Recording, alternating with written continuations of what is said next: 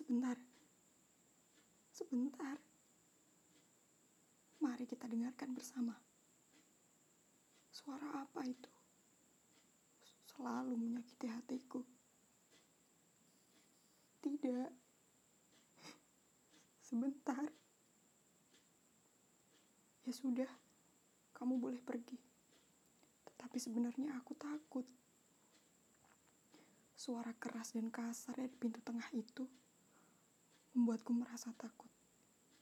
Ketika mulai terdengar sangat keras, rasanya hati seketika runtuh, tergetar bersamaan dengan gema antara pintu dan dinding yang menyatu. Tunggu dulu, tunggu. Ini baru suara satu.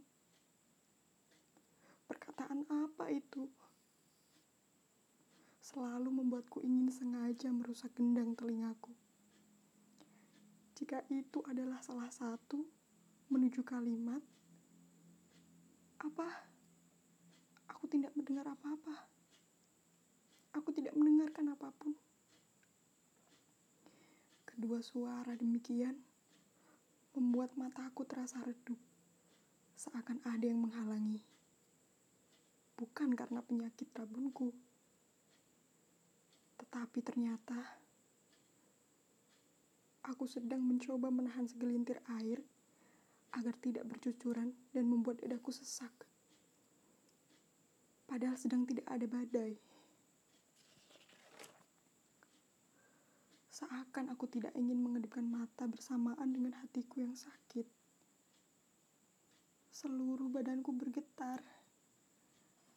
Bibirku tak henti bergumam dengan suasana yang tidak lagi aku anggap sebagai surga kecil di duniaku. Aku ingin bertanya, aku harus bagaimana? Mengeluarkan kalimat yang ada di isi kepalaku pun melalui suara, aku tidak mampu. Aku terperosok, terperosok di sudut kamar mengeremang dan mengadu dengan raut wajah lusuh memerah. Aku minta hujan. Sekarang. Cukup untuk membasahi atap surgaku. Boleh ya?